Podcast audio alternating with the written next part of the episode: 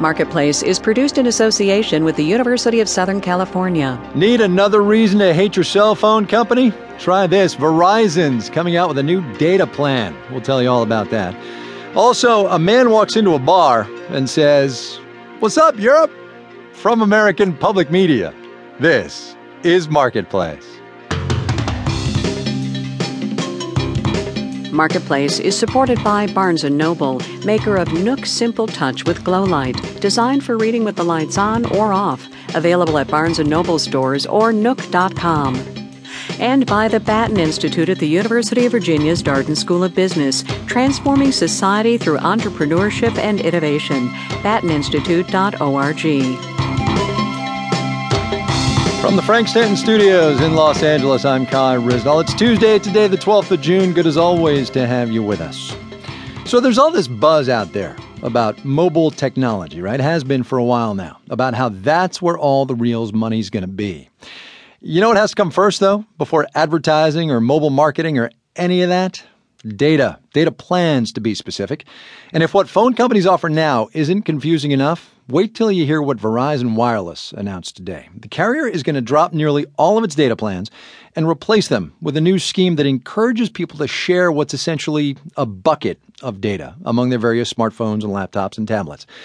Verizon says most customers will end up paying the same or less. Analysts say, come on, really?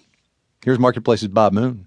Here's the deal. Instead of buying separate wireless plans for your smartphone, laptop, and iPad, Verizon will be offering unlimited talk and text plus a data plan you can share among different devices. You can buy one gigabyte per month for fifty bucks. Ten gigabytes will cost one hundred dollars. In a world where consumers are talking less and less on the phone, carriers want to protect the revenue that they get. Forrester Research analyst Charles Golvin also sees this as a way to simplify consumer options. Most Verizon customers will be able to keep their current plans, but newer customers will find some choices eliminated. Tammy Irwin is Chief Marketing Officer at Verizon Wireless. If I'm a new customer beginning on the twenty-eighth, these will be the only plans that are available for a new customer to purchase. C net senior writer Maggie Reardon says many individual users will have no choice but to pay more for their increasingly important data connections because of the way the new plans are structured.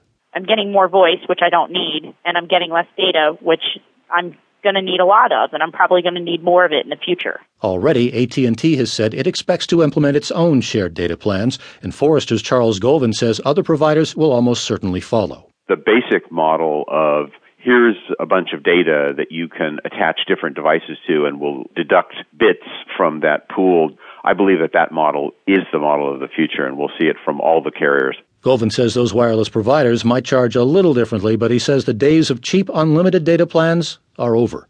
I'm Bob Moon for Marketplace. Here's another technology story, this one of the political kind. two thousand twelve has been, as you know, the year of the super PAC, of millionaires and billionaires giving freely as they like to support the candidates of their choice.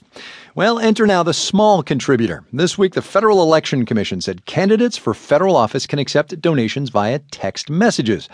Marketplace's David Gura explains why and how those who give by text might be giving campaigns something even more valuable than just cash. Politicians took notice when Americans used their cell phones to donate after the earthquake in Haiti and the tsunami in Japan. This would work a lot like that. You'd text how much you want to give to a number, you'd confirm that amount, and that charge would show up on your phone bill. Aaron Smith is a researcher at the Pew Center. You don't need a bank account. You don't need a credit card. You don't need to, you know, type in a, a you know a long string of numbers to do this. It's a very sort of seamless process. But a small donation to a political campaign would get even smaller by the time that process is over with, maybe smaller by half. Wireless carriers would take a cut, and there'd be a middleman to process the payment and to comply with F E C rules. But telecom analyst Derek Curtin says something else makes up for those fees. You leave that little calling card, which is your cell phone number, every time you donate. Or as one of the guys who pushed for this, Democratic political consultant Mark Armour puts it, once someone texts a donation, they opt in. And the donor winds up on the campaign's list. Both uh, for persuasion or for further fundraising. The campaign could send text messages and it could make phone calls asking for more money. But Burt Johnson, a Middlebury College political science professor, says it gives them a way to make another kind of request. Could you please text your friend right now and tell them that this rally is taking place or that you need to get out to the polls? And that ability to get out the vote.